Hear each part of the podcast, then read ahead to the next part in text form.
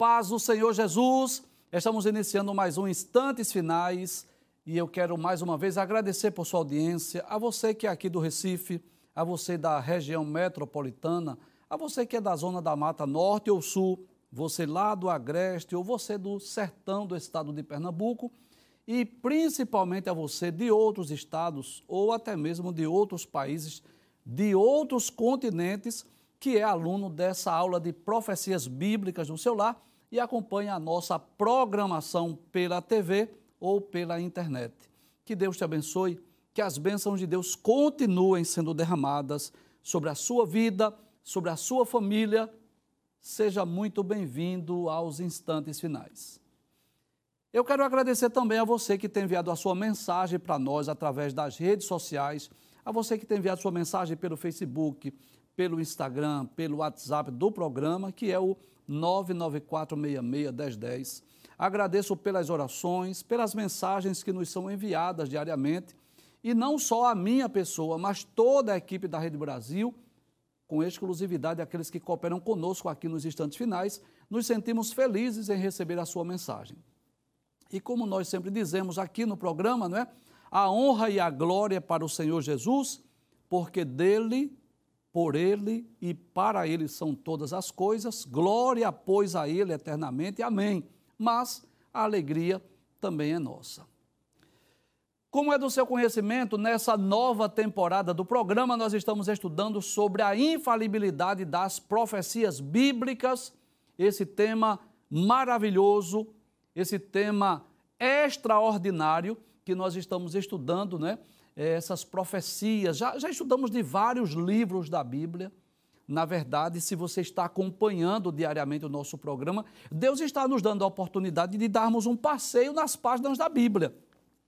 Começamos a estudar ah, lá as profecias lá do livro de Gênesis e já estamos estudando as profecias do primeiro e segundo livro dos reis de Israel. Não é? Deixando bem claro que não estamos estudando a Bíblia versículo por versículo, claro que não, até para não fugir do objetivo do nosso programa, que é estudar as profecias bíblicas, os eventos escatológicos, mas estamos extraindo aquelas principais profecias para nós comentarmos aqui no programa.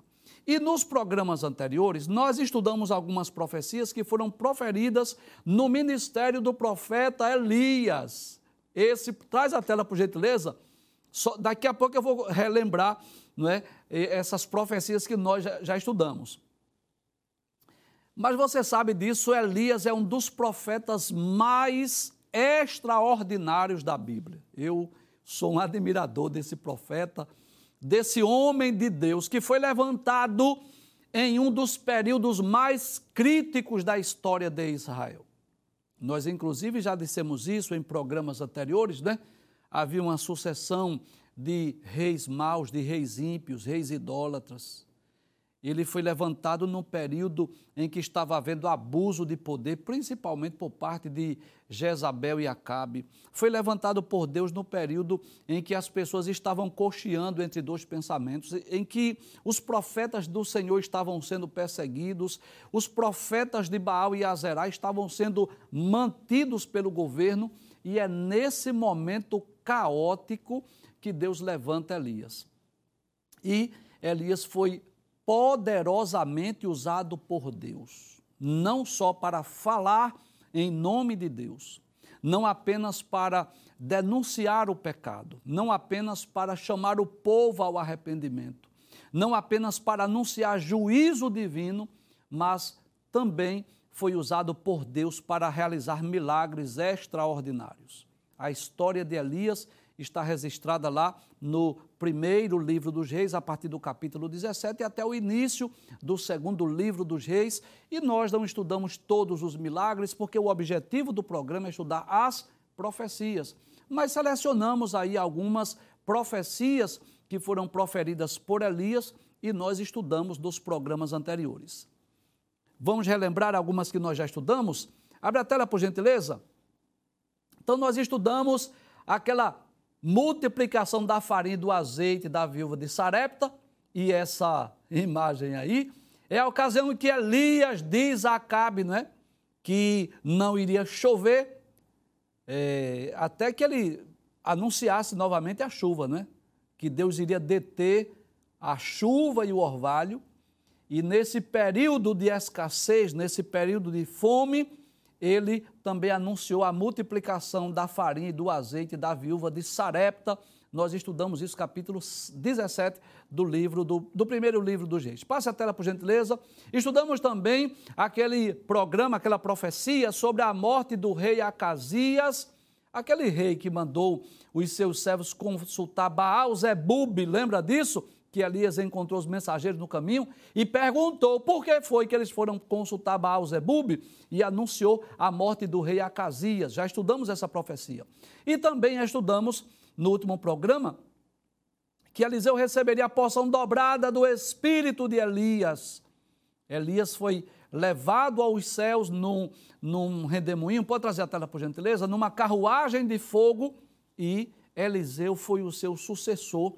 Eliseu deu continuidade aí ao ministério profético, sendo o sucessor de Elias. Teve o privilégio de ser chamado por, por Deus em primeiro lugar e depois por Elias, quando Elias lançou a capa de sobre si e ele pediu permissão para se despedir dos seus pais. Depois ele pegou uma junta de bois e matou aqueles bois, fez um guisado, aquela lenha ele fez um fogo, fez um churrasco, fez uma despedida e começou a seguir Elias, foi aprender com Elias e depois que Elias foi tomado para Deus, né, foi trasladado, começou então o ministério profético de Eliseu. E a partir de hoje, nós vamos estudar algumas profecias que foram proferidas no ministério do profeta Eliseu, mas antes eu gostaria, não é, de lembrar algo que eu considero por demais importante.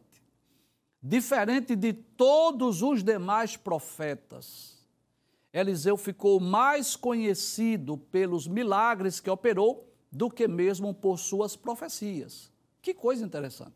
Nós já dissemos aqui, mas permita-me eu relembrar, né, nós já dissemos isso em programas anteriores, que não era comum, não era normal Deus operar milagre através dos profetas. E por quê, professor?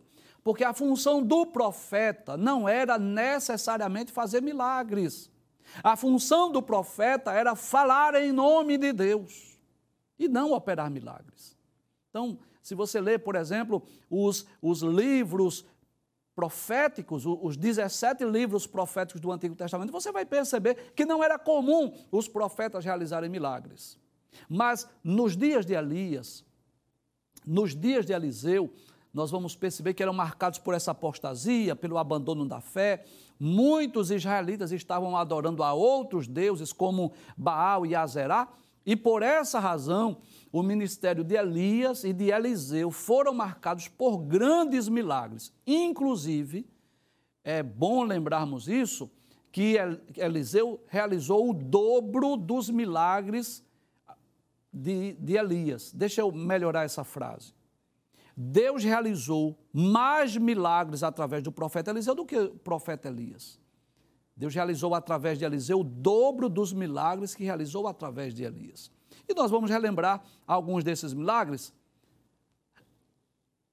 Abre a tela, por gentileza, para nós relembrarmos isso. Aí, aí estão alguns milagres operados por Deus através do profeta Eliseu. Ele abriu as águas do rio Jordão, depois que Elias foi tomado para Deus. Depois ele sarou as águas de Jericó. Ele amaldiçoou 42 jovens que foram mortos por duas ursas providenciou água para três reis e seus exércitos, que é o milagre ou a profecia que nós vamos estudar hoje. Ele multiplicou o azeite da viúva, ressuscitou o filho da sunamita. Nós vamos falar é, sobre essa sunamita no programa de amanhã, se Deus permitir. Pode passar a tela, por gentileza. Tirou a morte que havia na panela, multiplicou pães, curou Naamã, o general Naamã da lepra, uma das histórias mais conhecidas da Bíblia, fez o ferro do machado flutuar, cegou os círios e depois devolveu-lhes a visão, dois milagres que Deus fez através de Eliseu. E é interessante observar que, mesmo depois de morto, ressuscitou um homem, por incrível que pareça. Essa história está no segundo livro dos Reis, capítulo 13, versículo de número 21. Então, Deus fez coisas extraordinárias através de Elias e depois através de Eliseu, seu sucessor. Mas nós não vamos estudar necessariamente os milagres, não. Nós vamos estudar as profecias. E por isso nós selecionamos algumas profecias do ministério do profeta Eliseu para nós explicarmos aqui no programa. Vamos ver qual é o tema do programa de hoje? Pode passar a tela, por gentileza? O tema é abundância de água para salvar três exércitos. Ou seja, é uma profecia que foi proferida durante o ministério do profeta Eliseu, onde Eliseu disse que haveria abundância de água e as águas seriam tantas que seria capaz de salvar três exércitos. É possível que você já tenha lido ou conhecido essa história, mas hoje nós vamos recapitular com mais detalhes como se deu esta profecia. Pode abrir a tela, por gentileza. É, essa história está no segundo livro dos Reis, capítulo 3, a profecia dos versículos 1 a 17, e o cumprimento está no versículo de número 20. Vejamos o que diz a palavra de Deus. E Jorão, filho de Acabe, começou a reinar sobre Israel em Samaria no 18º ano de Josafá, rei de Judá. Então, traz a tela, por favor, para eu explicar algo aqui que muitas pessoas já sabem, mas eu gosto de explicar é, ou de relembrar para que as pessoas possam compreender. Nós estudamos aqui em programas anteriores e vimos que depois de Roboão, o filho de Salomão, o reino foi dividido. Não sei se você lembra. Dez tribos seguiram Jeroboão e apenas Judá seguiu Roboão. Depois Benjamim seguiu Roboão também. Então, a partir de então, dois reis começaram a reinar sobre as doze tribos. O reino do norte, dez tribos, e o reino do sul, apenas duas tribos. É por essa razão que, quando nós lemos os livros dos reis, e os livros das crônicas, que nós vamos perceber que é comum essa expressão, que Fulano estava reinando em Israel ou Samaria e Beltrano estava reinando em Jerusalém ou em Judá. Isso era comum porque as doze tribos não estavam sendo mais reinadas por um único rei. Os únicos reis que reinaram sobre as doze tribos, vou fazer um teste com você para ver se você lembra. Quais foram? Eu vou dar uma dica, foram três. Isso, parabéns. Saul, Davi e Salomão. Foram os únicos que esse período é chamado de Reino Unido, que durou aproximadamente 120 anos, porque esses três reis reinaram exatamente por 40 anos. Então, depois do rei Salomão, depois de Roboão, o reino dividiu. Então, nesse período dessa profecia, nós vamos perceber que haviam dois reis Abre a tela mais uma vez. Jorão estava reinando em Samaria, ou seja, reino do norte, e Josafá estava reinando onde? Lá em Judá ou em Jerusalém. E dando continuidade a, a esse texto bíblico falando do reinado de Jorão, como, como é que o escritor vai falar sobre o reinado de Jorão? Vai dizer que ele fez o que era mal aos olhos do Senhor. Ou seja, ele foi um rei mau, ele não foi um bom rei. E diz ainda, porém, não como seu pai, nem como sua mãe. Ora, Jorão, traz a tela. Jorão era filho de Acabe e era filho de Jezabel. Então ele reinou, não foi um bom rei. Ele fez o que parecia mal aos olhos do Senhor, porém, ele não foi tão mal quanto Acabe e não foi tão mal quanto a sua mãe Jezabel. Apesar de não ser considerado um bom rei, mas também não foi tão terrível quanto o rei Acabe e a sua mãe Jezabel. Traz a tela mais uma vez, o mesmo texto. Aí diz: por que tirou a estátua de Baal que seu pai fizera? Então, o que foi que ele fez? Ele destruiu a estátua de Baal. Isso fez com que ele não fosse tão, tão ruim, tão mal quanto o rei Acabe. Pode passar a tela, por gentileza, versículos 3 e 4. Diz assim: Contudo, aderiu os pecados de Jeroboão, filho de Nebate, que fizera pecar Israel, não se apartou deles. Traz a tela, por favor. Então, esse rei Jorão, o que acontece? Ele não foi tão mal quanto Acabe, ele não foi tão mal quanto Jezabel, mas ele não, não exterminou, não acabou por completo a idolatria. Embora que ele tenha derrubado lá o altar de Baal, que seu, seu pai Acabe havia levantado, mas ele continuou nos pecados de Jeroboão. Você sabe disso? Que quando Jeroboão estava reinando sobre as dez tribos, ele levantou dois altares, né, aqueles bezerros, para serem adorados, para que os israelitas não fossem para Jerusalém. Você lembra disso? Então ele continuou é, permitindo que houvesse aquela adoração naqueles dois altares que foi levantado por Jeroboão. Abre a tela mais uma vez. Aí diz assim: ele fizera pecar a Israel, não se apartou deles. Não se apartou deles quem? Dos pecados de Jeroboão. Então Mesa, Mesa aí é o nome de um homem, de um rei, do rei dos Moabitas, lá do povo de Moabe ele era contratador de gado e pagava ao rei de Israel 100 mil cordeiros e 100 mil carneiros com a sua lã. Então, deixa eu explicar essa profecia para que você possa entender o contexto. Nos tempos bíblicos, nos tempos do Antigo Testamento, era muito comum isso acontecer. Quando uma nação mais forte e mais poderosa dominava sobre uma nação mais fraca, não é? que não tinha tanto exército, tanto poderio. Então, muitas vezes, essa nação dizia assim: olha, você tem duas opções. Ou você vai me pagar tributos, ou você vai me pagar impostos, ou eu vou invadir vocês e vou roubar tudo que vocês têm. Então, houve épocas, houve períodos em que a nação de Israel foi dominada por outras nações em que os próprios reis de Israel tiveram que pagar impostos a outras nações para não serem invadidos. Porém, houve alguns períodos em que Israel dominou outras nações, em que Israel cobrou impostos, em que outras nações eh, pagaram tributos para a nação de Israel. Então, nos dias de Acabe, né, os moabitas estavam pagando tributos, pagando impostos. Para quê? Para não serem invadidos, para não serem destruídos. Abra a tela mais uma vez. Então, quando diz que Mesa, rei dos Moabitas, era contratador de gado e pagava ao rei de Israel 100 mil cordeiros e 100 mil carneiros com a sua lã, era uma espécie de imposto que ele estivesse pagando ao rei de Israel. Passe a tela, por gentileza, para a gente saber o que aconteceu. Sucedeu, porém, que, morrendo Acabe, se revoltou o rei dos Moabitas contra o rei de Israel. Como que diz assim: olha, se Acabe morreu, eu não vou mais pagar tributos, eu não vou pagar mais impostos, eu não vou mais me submeter a Israel.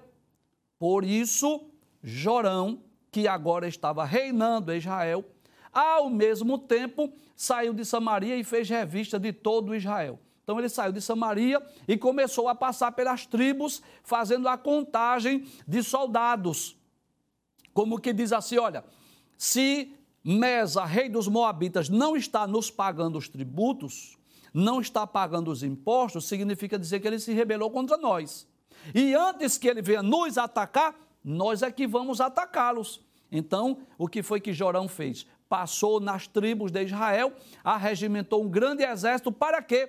Para lutar contra o rei dos Moabitas. Porque ele já estava esperando uma invasão. É como se ele dissesse assim: se, já que ele se rebelou, já que ele não quer pagar impostos, se nós ficarmos aqui esperando, ele vai nos atacar, pode nos pegar de surpresa. Então nós é que vamos lá agora com um grande exército para lutar contra os moabitas. Pode abrir a tela, por gentileza. Então Jorão, ele saiu de Samaria e fez revista de todo Israel. Passe o texto, por favor. Aí diz assim, e foi enviou a Josafá. Josafá era rei de onde? De Judá. Lembra que eu falei disso? Aí ele disse, mandou dizer a, a Josafá: Olha, o rei dos Moabitas se rebelou, se revoltou contra mim. Irás tu comigo à guerra contra os Moabitas? Eu vou lutar contra eles. Tu podes vir juntar teus homens, teus exércitos, para vir comigo. E disse ele: Subirei e eu serei como tu, o meu povo como o teu povo e os meus cavalos como os teus cavalos. Eu gostaria de abrir aqui um parêntese, traz a tela por gentileza, para, para falar um pouco sobre o rei Josafá, que foi um dos bons reis do Reino do Sul. Só para que você tenha uma ideia, o Reino do Norte teve 19 reis, todos eles foram maus. O Reino do Sul teve 20 reis e teve ao menos oito reis bons, como o rei Joás, o rei Josias, o rei Josafá, o rei Ezequias. Então, o rei Josafá foi um dos bons reis. Inclusive, no segundo livro das Crônicas, capítulo 17, a partir do versículo 3, diz assim: E o Senhor foi com Josafá, porque andou nos primeiros caminhos de Davi, seu pai, e não buscou Baalins. Antes buscou ao Deus de seus pais e andou nos mandamentos e não segundo as obras de Israel. E o Senhor confirmou o reino nas suas mãos, e todo Judá deu presentes, e Josafá, e teve riquezas, glória em abundância. Então Josafá foi um dos reis bons. Porém, Josafá se precipitou. Quando Jorão veio com a proposta, tu irás comigo, ele não perguntou a Deus, ele não orou, ele não consultou o profeta. Não, ele já se colocou à disposição. E por quê? Porque Josafá tem um coração bom. E o que foi que veio à mente de Josafá? Se as dez tribos do reino do norte estão indo para uma guerra contra os moabitas, eu vou ajudar o povo de Deus.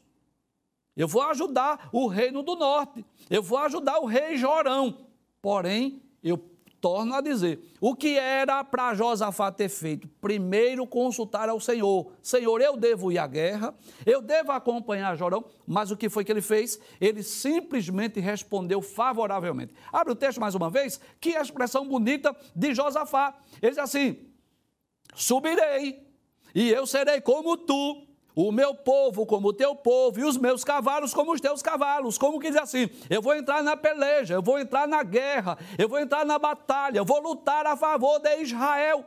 Passe a tela, por gentileza.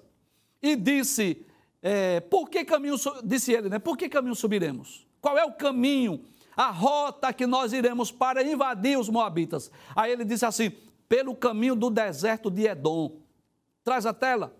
E por que o caminho do deserto? Porque era o caminho menos esperado para um ataque. Porque se eles fossem pela estrada principal, com certeza os atalaias avisariam ao rei de Moabe, avisariam a Mesa, olha, está vindo aí um grande exército. E eles foram pelo caminho do deserto para que, que, era um caminho, não é, digamos assim, menos comum para que viessem os exércitos lutar contra o, o exército dos Moabitas. Então subiram pelo caminho do deserto. Abre a tela mais uma vez, o deserto de Edom. E partiram ali três reis, ou três reinos, ou três batalhões. Subiu quem? O rei de Israel, Jorão, o rei de Judá, Josafá, e o rei de Edom, cada um com seus exércitos. E andaram rodeando como uma marcha de sete dias. Então, sete dias naquela jornada, naquela caminhada, e o que aconteceu? E o exército e o gado que os seguia não tinha água. Traz a tela. Alguém errou nos cálculos.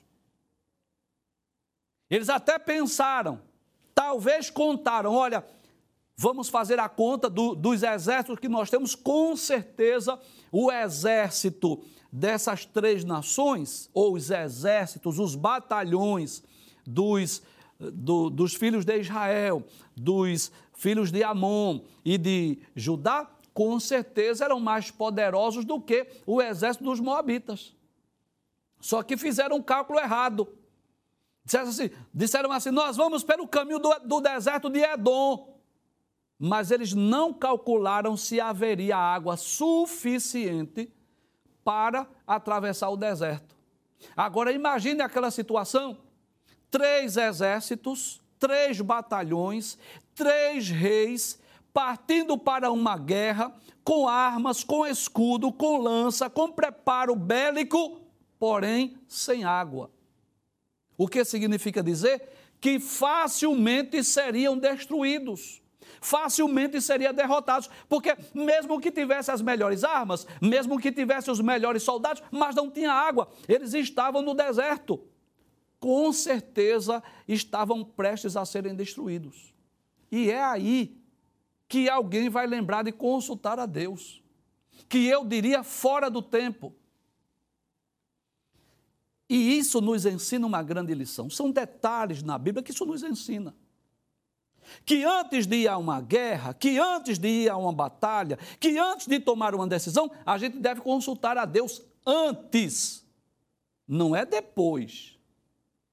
Tem muita gente que está se dando mal, que está quebrando a cara, porque primeiro toma a decisão, primeiro faz as suas próprias escolhas, primeiro toma as suas iniciativas, aí depois que vem o problema, aí vai consultar a Deus. Seja sincero. Pare para pensar. Não tem muita gente assim? Por exemplo, vai casar e não ora, não pergunta a Deus se, se é a vontade de Deus, se Deus está naquele negócio, ou vai fazer uma compra, ou vai vender alguma coisa, ou vai fazer uma viagem, seja lá o que for. Qual é a nossa responsabilidade? É perguntar a papai, perguntar a Deus, é conversar com Deus. Sabe por quê? Porque Deus conhece o amanhã. A nossa visão é muito limitada. Nós olhamos muito aquilo que está diante dos nossos olhos. Você lembra de, de Abraão e Ló? Veja que coisa interessante. Ló escolheu as campinas do Jordão. Foi bater aonde? Sodoma e Gomorra. As cidades que foram destruídas com fogo. Abraão escolheu aquele caminho que aos olhos humanos não era tão atraentes. Não era um, um campo fértil para que pudesse ter alimento para o seu gado. Mas que coisa interessante, a importância de nós orarmos a Deus, de nós consultarmos ao Senhor. Vai fazer uma viagem? Já orou? Já perguntou a Deus? Ah, surgiu uma proposta de emprego melhor do que o seu trabalho e você vai ganhar mais lá? Já orou a Deus? Já perguntou se Deus está no negócio? Ah, você vai casar? Já, já perguntou a Deus se Deus está no negócio? É uma responsabilidade nossa. Tem muita gente que está indo consultar a Deus depois que está no deserto, depois que está faltando água, depois que está prestes a morrer, mas o problema está porque não consultou antes. Percebeu que não foi Deus que mandou ir pelo deserto de Edom? Percebeu isso? Não foi Deus que mandou. Eles fizeram o cálculo errado. Não foi Deus que disse assim, vai lá pelo deserto. Não, não foi Deus que disse isso. Então, a importância de nós perguntarmos ao Senhor: por onde é que eu vou? Qual é o caminho que eu devo seguir? O que é que tu tens a me dizer sobre esse projeto? Porque às vezes os projetos humanos são até atrativos, são até atraentes. Porém, precisamos sempre consultar ao Senhor. Traz a tela mais uma vez, por gentileza. E disse: Por que caminho subiremos? Ele disse: Olha, pelo caminho do deserto de Edom. E partiu o rei de Israel, o rei de Judá, o rei de Edom. E andaram rodeando-os com uma marcha de sete dias. E o exército e o gado que os seguia não tinha água. Passe o texto, por gentileza. Então disse o rei de Israel, aquele rei Jorão, aquele rei que não havia abolido a idolatria. O que foi que ele disse? Ah, que o Senhor chamou esses três reis para entregar nas mãos dos moabitas. Ou seja, a, o pessimista da história. Ele começa agora a colocar culpa em Deus. Que coisa extraordinária! Veja, Jorão decide para a guerra, não consulta a Deus. Chama Josafá, Josafá não consulta a Deus. Chama o rei de Edom, Pior ainda, se Josafá e Jorão não consultou a Deus, o rei do, de Amon também não vai consultar. Não perguntaram a Deus por que caminho seguir. Aí, quando está no deserto sem água, aí coloca a culpa em quem? Em Deus. E eu quero dizer que tem muitas coisas ruins que acontecem no mundo, muitas tragédias, que as pessoas culpam Deus quando muitas vezes Deus não tem nada a ver. Foi Deus que mandou os três reis ir para a guerra? Foi Deus que mandou ir pelo deserto de Edom? Não. Foi decisão humana. Então não coloque a culpa em Deus quando você mesmo faz as suas escolhas e toma as suas decisões sem consultar a Deus. Foi, foi essa atitude de Jorão. Ah, foi Deus que trouxe aqui para matar os três, os três reis, esses exércitos. Deus não tem nada a ver com isso. Foi você que tomou a decisão. Então foi você que, que tomou a decisão errada. Você não consultou a Deus se era para ir para a guerra. Você não perguntou o caminho que era para ir. Você não perguntou se era para chamar o filho de Amon, os filhos de Amon para ir para a guerra. Nem Josafá, mesmo sendo homem de Deus, não consultou ao Senhor. Então, não coloque a culpa em Deus quando a culpa é humana. Quer ver um exemplo disso? Tem muita gente que está colocando a culpa em Deus pela fome que existe no mundo. Deus não é o culpado pela fome. Leia lá Gênesis capítulo 1 e capítulo 2. Veja que antes de Deus criar Adão, Deus criou as árvores frutíferas. Deus criou a terra produtiva, que o homem lança a semente e a semente faz, a terra faz brotar. Deus não é o culpado pela fome. O culpado pela fome são as injustiças sociais que ocorrem no mundo. É a má distribuição de renda. É a ganância, a avareza do coração dos homens. Segundo, tem muita gente colocando a culpa em Deus pelas doenças, pelas enfermidades. Sabia disso? Não, essas doenças, muitas delas, muitas delas são criadas em laboratório. Sabia disso? Tem muita gente culpando Deus, mas existem vírus que são criados em laboratório. Sabe por quê? Porque isso vai gerar dinheiro. Alguém vai ter que produzir vacina, vai ter que comprar medicamentos. Querem culpar a Deus. Tem muita gente culpando a Deus pela violência. Vai ler a Bíblia. O que é que Deus diz na Sua palavra? Que a gente deve amar o próximo, que, devemos amar o próximo como a nós mesmos, que não devemos lançar pedra sobre pedra. Em momento algum, Deus manda a gente se vingar, a gente é, é, fazer violência. Não! Deus nos ensina a viver em paz com o próximo. Aí o que acontece? Os homens, pela sua maldade, pela maldade do coração, e alguns deles até possesso de demônios, matam, estupram, roubam, é? traficam drogas, faz o que não deve, aí depois querem culpar a Deus por causa do, da maldade. Deus não tem nada a ver com isso. Deus ensina que haja paz, que haja amor, que haja união. Então tem muita gente que está fazendo o que Jorão faz. Quer ver outro exemplo? Eu vou dar outro exemplo. Os homens começam a fazer construções em lugares indevidos, impróprios. Começa, por exemplo, a aterrar os manguezais. Começa, por exemplo, a fazer o desmatamento né, da, da, das matas, derrubando árvores de uma forma assim é, aleatória. Aí o que acontece isso? Há uma reação da natureza, porque toda ação gera uma reação. Aí o homem começa a aterrar os manguezais para fazer os shoppings, para fazer os prédios, para fazer as cidades. Aí depois começa a desmatar as, as, as matas. Aí daqui a pouco vem enchente, vem seca, vem os fenômenos da natureza. E é muito mais fácil colocar a culpa em Deus. Seja sincero. Não é melhor colocar a culpa em Deus? É mais fácil do que dizer assim: olha, isso aqui é o resultado desse manguezal que foi aterrado. Veja os ataques de tubarões que está ocorrendo aqui no estado de Pernambuco. Pode observar que há ações humanas que estão provocando os ataques de tubarão. Então, tem muita gente na posição de Jorão, jogando a culpa em Deus, quando na verdade era para ele dizer: olha, nós erramos. Eu errei. Eu tomei a decisão de ir para a guerra, não consultei a Deus. Eu chamei Josafá, não consultei a Deus. Eu chamei o rei de Amon, não consultei a Deus. Eu mesmo decidi que deveria ir pelo caminho de, do deserto de Edom. Então agora vamos clamar e pedir misericórdia a Deus e não colocar culpa em Deus. Guarda essa frase, tá? Está no deserto, está no perigo, não coloca a culpa em Deus. Te humilha, chora, pede perdão, pede misericórdia, mas não coloque a culpa em Deus naquilo que você mesmo decidiu fazer. Passa a tela, por gentileza. Aí disse Josafá, agora, né? Josafá, desculpa, Josafá. Agora, Josafá, pergunta aqui: não há aqui algum profeta do Senhor para que consultemos ao Senhor por ele? Aí respondeu um dos servos de, de Israel, do rei de Israel, disse assim: Olha, tem aqui Eliseu, o filho de Safate, que deitava água sobre as mãos de Elias. Já falei sobre isso. Eliseu era servo de Elias. Antes de ser profeta, aprendeu a colocar água quando Elias ia lavar as mãos. Aprendeu a ser servo. Passa a tela, por gentileza.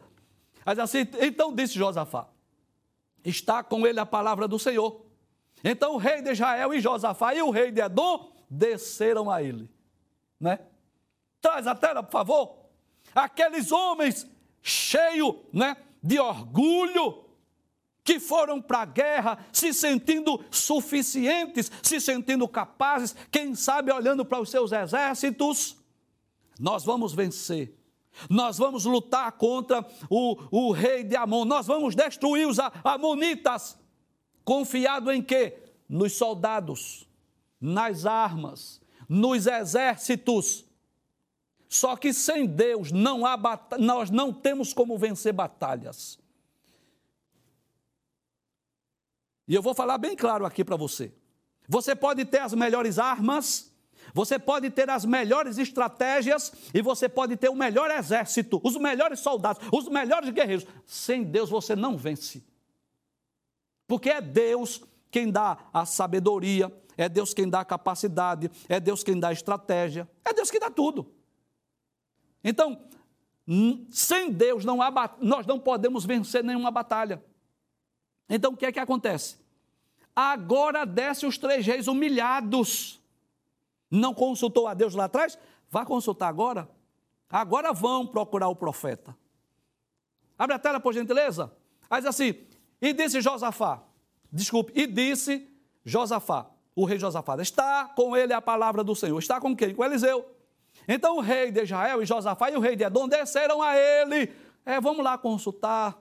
Vamos saber o que é que o, rei, o que é que Deus tem a dizer através de Eliseu? Passe a tela, por gentileza. Mas Eliseu disse ao rei de Israel: Que tenho eu contigo? Vai aos profetas de teu pai aos profetas da tua mãe, como que diz assim: Por que tu não fosse consultar os profetas de Baal e Azerá? Por que tu viesse me consultar agora? Porém, o rei de Israel diz assim: Não, porque o Senhor chamou esses três reis para os entregar nas mãos dos moabitas. Veja, mais uma vez, diante do, do profeta, diante do homem de Deus, em vez de se humilhar, e dizer assim: olha, nós viemos te consultar porque sabemos que tu falas por Deus. Deus fala através de ti. Nós viemos te consultar porque tu és um homem de Deus. Não. Mais uma vez vai culpar a Deus pelos erros que ele tomou, pelas iniciativas errôneas que ele tomou. Como, quem, como diz Provérbios capítulo 14, versículo 12, há caminhos que ao, ao homem, ao ser humano, parece direito, parecem os melhores, as melhores opções mas o final deles são caminhos de morte, diz o sábio Salomão, Provérbios capítulo 14, versículo 12.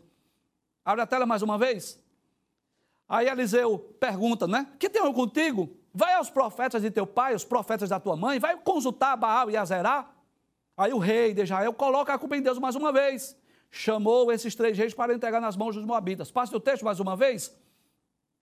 Eliseu disse: Vive o Senhor dos exércitos, em cuja presença estou que se eu não respeitasse a presença de Josafá, rei de Judá, eu não olharia para ti nem te veria. Eu posso dizer assim: olha, Jorão, se não fosse a presença de Josafá aqui, eu não iria nem olhar para ti. Como quiser, se tu não mereces, mas eu vou te, eu vou te responder, eu vou falar em nome de Deus por causa de Josafá. E isso me faz entender, à luz da Bíblia Sagrada, que o homem de Deus pode fazer a diferença onde ele está. Sabia disso? E eu vou mostrar isso à luz da Bíblia. José do Egito, na casa de Potifar, fez a diferença. Deus abençoou a casa de Potifar por causa dele. Lá no cárcere, Deus abençoou o cárcere ali, a ponto de ele ter as chaves do cárcere na mão. No Egito, Deus abençoou o Egito por causa de José. Então, onde tem um homem de Deus, Deus abençoa, a bênção de Deus está ali.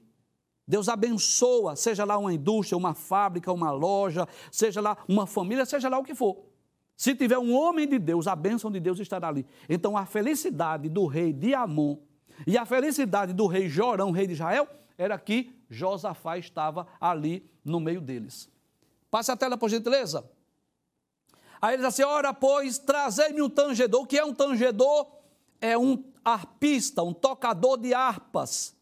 E sucedeu que tangendo, tangedor, em outras versões diz assim: E sucedeu que, tocando arpistas a sua harpa, veio sobre ele a mão do Senhor e disse: Assim diz o Senhor. O que é que Deus diz? Fazei neste vale muitas covas. Passa a tela, por gentileza. Porque assim diz o Senhor: Não vereis vento e não vereis chuva, todavia este vale se encherá de tanta água que bebereis vós e vosso gado e vossos animais. Era Deus dizendo assim: Eu vou mandar água. E sabe o que isso nos ensina? Que mesmo quando nós quebramos a cara, quando nós tomamos decisões erradas, mesmo quando nós fazemos né, as coisas sem consultar a Deus, mas a misericórdia de Deus é tão grande que Deus é capaz de reverter a situação. É claro que aquele problema poderia ter sido evitado se eles consultassem a Deus antes de ir para a guerra. Mas o que é que Deus faz? Deus usa o profeta Eliseu. Diz assim: olha, você não vai ver chuva, você não vai ver vento, mas pode encher, pode cavar covas aqui, faça muitas covas, porque eu vou mandar água para os soldados e para o gado. É Deus dizendo assim: eu vou mandar água. Será que essa profecia se cumpriu? Passa a tela mais uma vez. Diz assim: sucedeu que pela manhã oferecendo-se a oferta de manjares, aquele sacrifício da manhã, eis que vinham as águas pelo caminho de Edom e a terra se encheu de água. Traz a tela. Eu, eu, poderia falar ainda, dar continuidade falando que eles foram para a guerra, eles foram vencedores, eles venceram aquela guerra, mas quero me deter nessa profecia. Deus supriu, Deus proveu, Deus mandou água, mesmo que aqueles homens não merecessem porque não consultaram a Deus antes de tomarem a sua decisão. Mas Deus proveu. E é esse o Deus que nós servimos, o Jeová Jireh, o Deus da provisão. Então, seja lá o que nós estivermos precisando para vencer as batalhas da vida, Deus está pronto a fazer milagres. E o que aprendemos ainda? Que Deus trabalha de uma forma extraordinária, porque às vezes Deus trabalha na contramão da lógica humana. Era de se esperar o quê? Que Deus mandasse muita chuva, nuvens carregadas de águas, para que chovesse bastante e pudesse suprir aquele exército de águas. Mas Deus disse assim: você não vai ver vento, não vai ver chuva, mas pode cavar as covas, que esse deserto vai se encher de água, e esta profecia se cumpriu na íntegra.